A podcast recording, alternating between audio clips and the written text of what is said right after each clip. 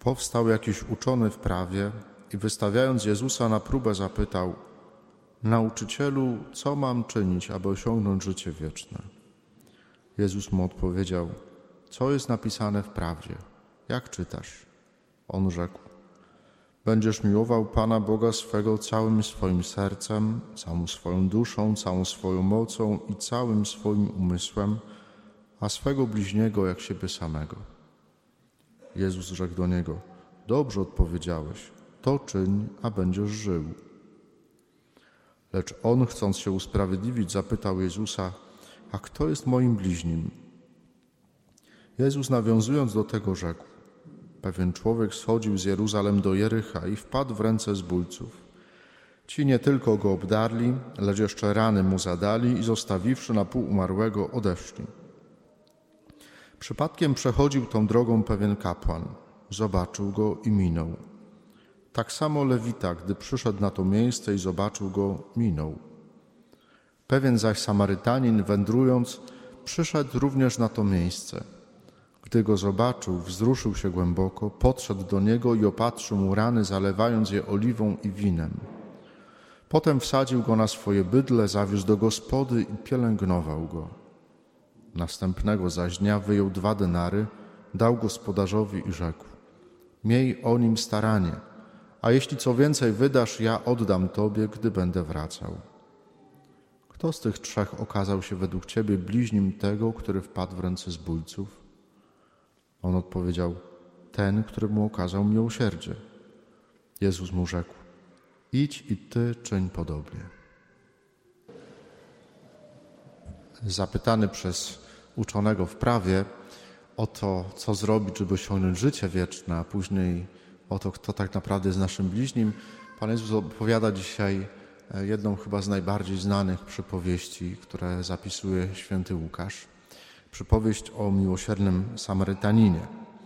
I od razu myślę, że w większości z nas, kiedy słyszymy tę przypowieść, to od razu nam się e, budzą pewne skojarzenia moralne, etyczne, które nam odpowiadają. Można by je było streścić w takim jednym zdaniu, że mamy żyć, mamy tak się odnosić do, do naszych bliźnich, tak jak ten Samarytanin. Ale mm, słuchając tej przypowieści, e, mając jakby to e, pewien taki nakaz, który ta przypowieść w nas e, budzi, to warto się zapytać, dlaczego właśnie mam tak się zachowywać? Dlaczego mam się zachowywać tak jak ten Samarytanin?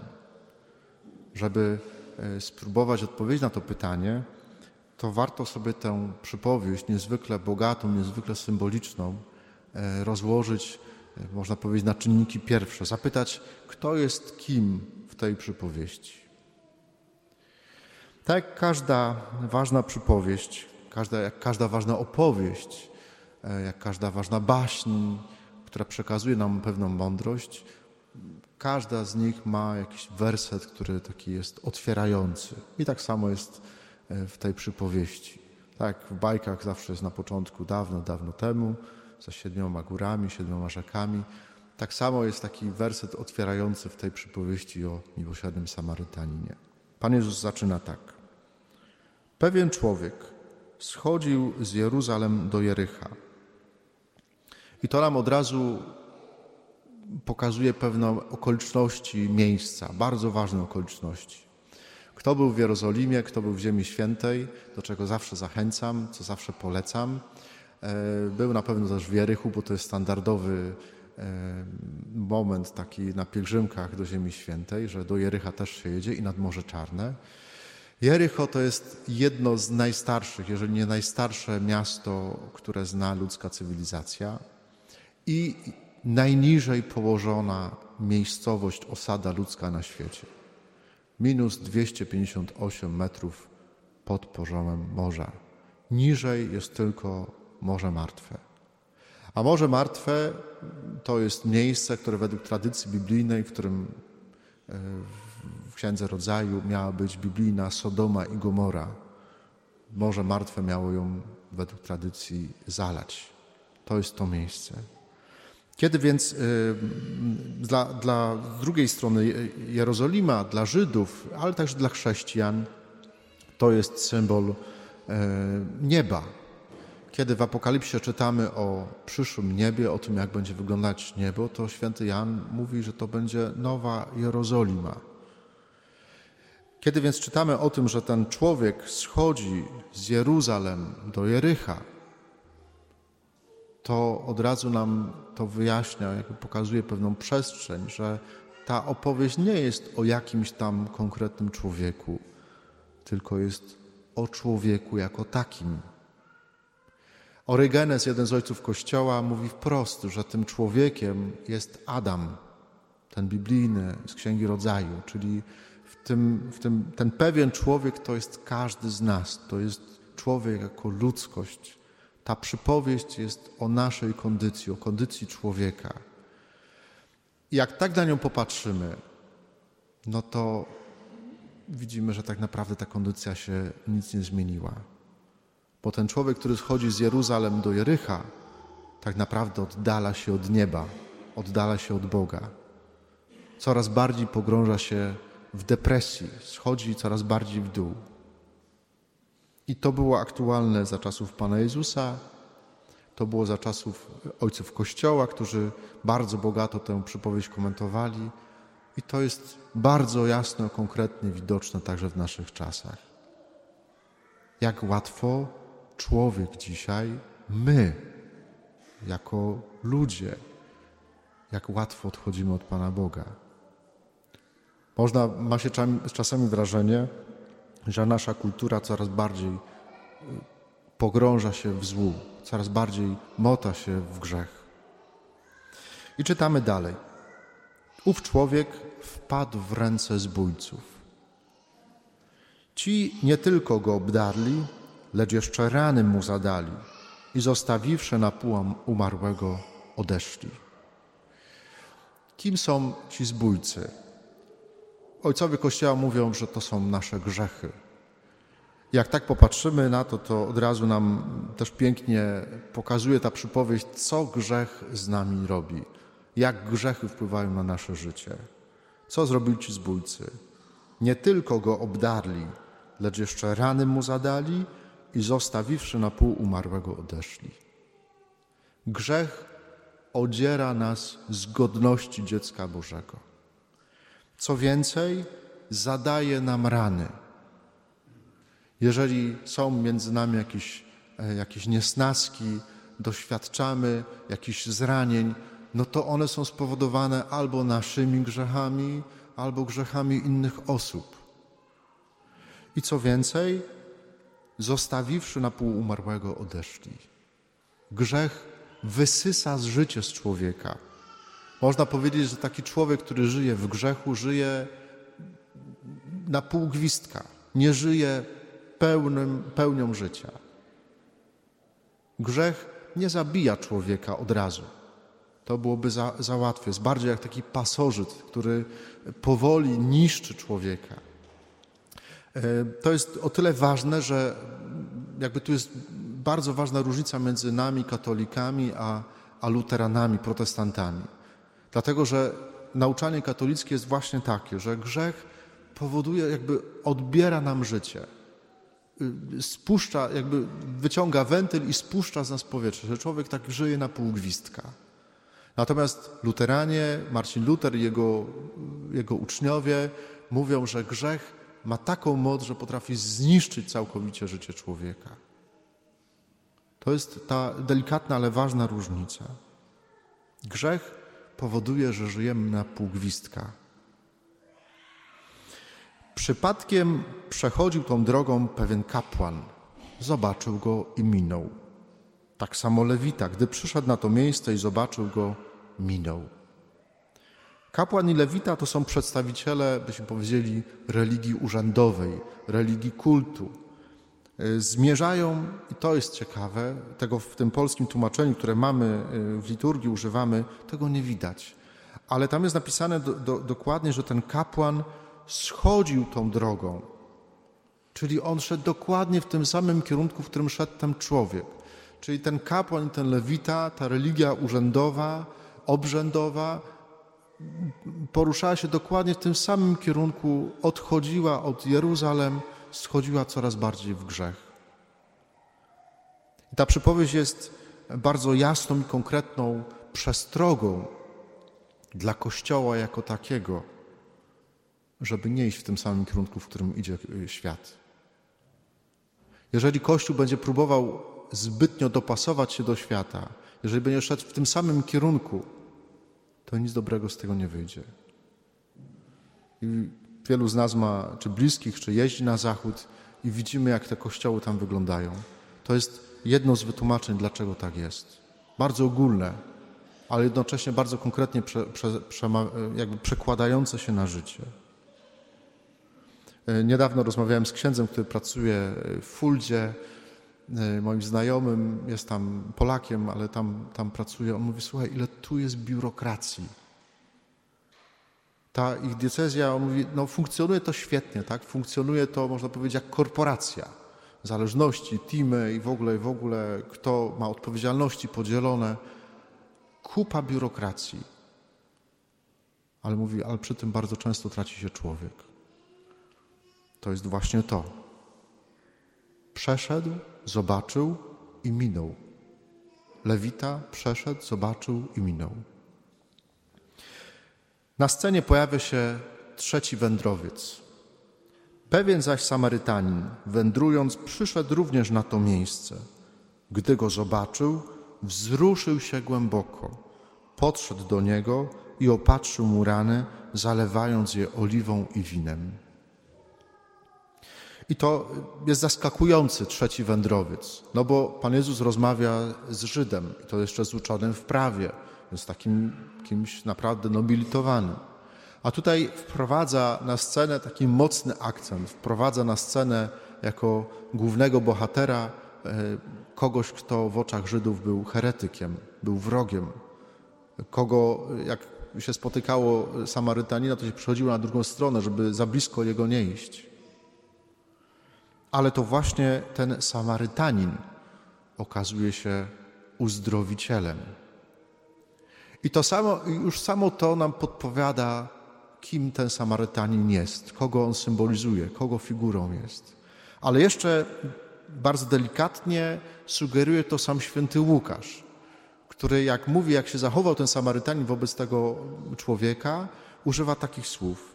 Zobaczył, wzruszył się głęboko i podszedł do niego. Jakbyśmy przewertowali Ewangelię Świętego Łukasza troszeczkę kilka rozdziałów wcześniej, to jest tam historia e, o wskrzeszeniu młodzieńca z Nain. Pan Jezus idzie i widzi, że akurat trwa pogrzeb młodego człowieka. Jego mama, wdowa, miała tylko jego i tylko on dbał o jej utrzymanie.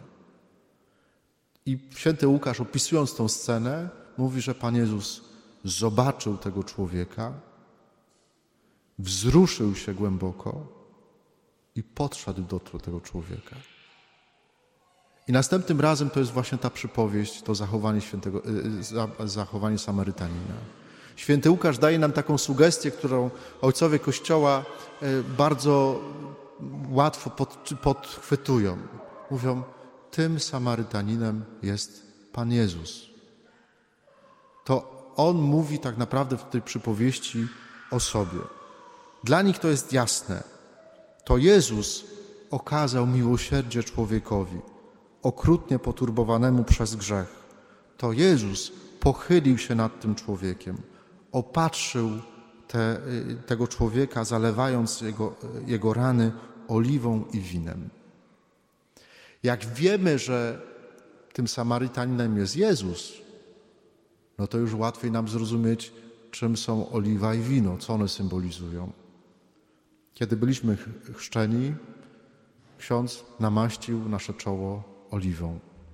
Kiedy przyjmowaliśmy sakrament bierzmowania, ksiądz biskup namaścił nasze czoło oliwą.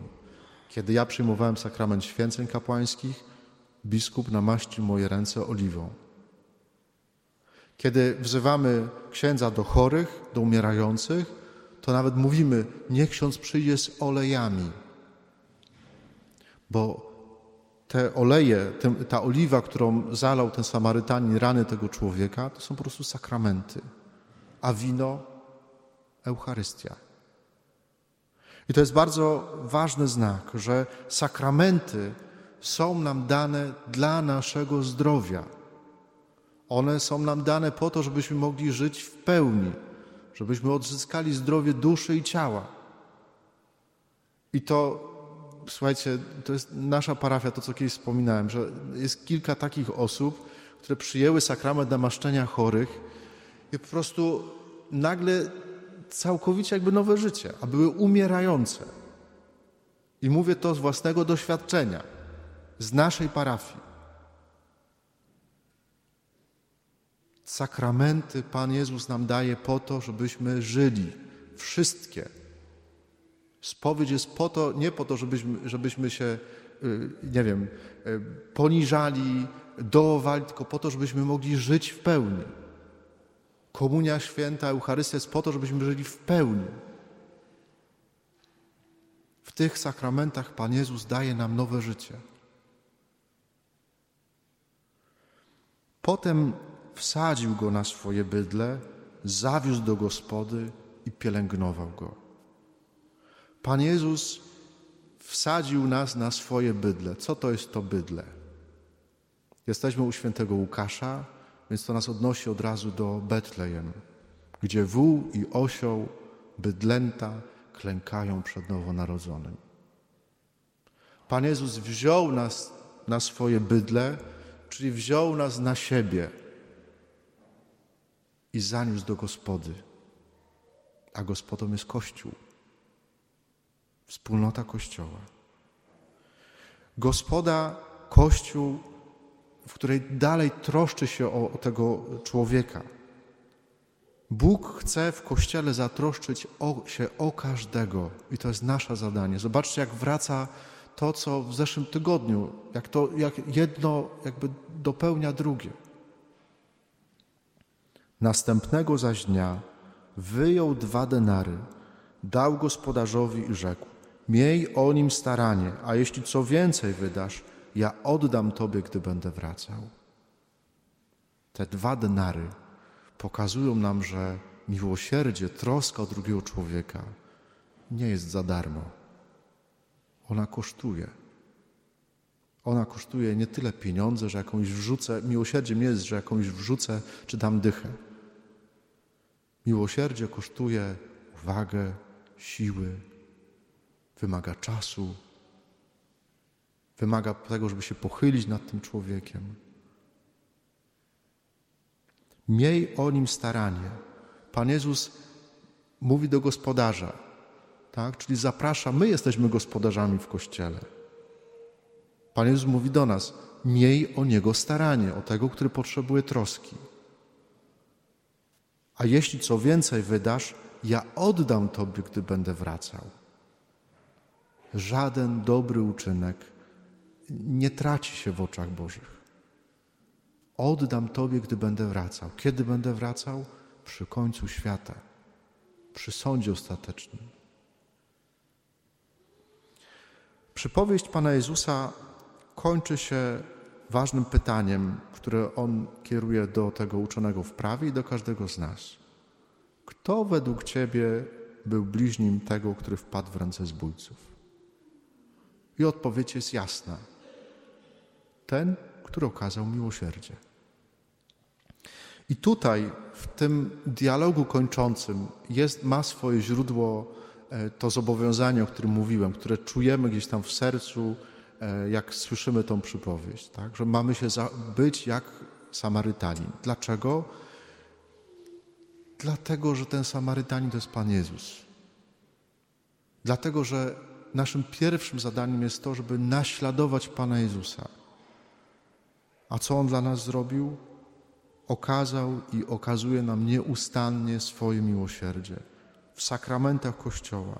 Nie zostawia nas samymi. Chce naszego zdrowia. Jak tak popatrzymy na tę przypowieść, to nie zostaje nam nic innego niż posłuchać tego wezwania. Idź i ty czyń podobnie. Amen.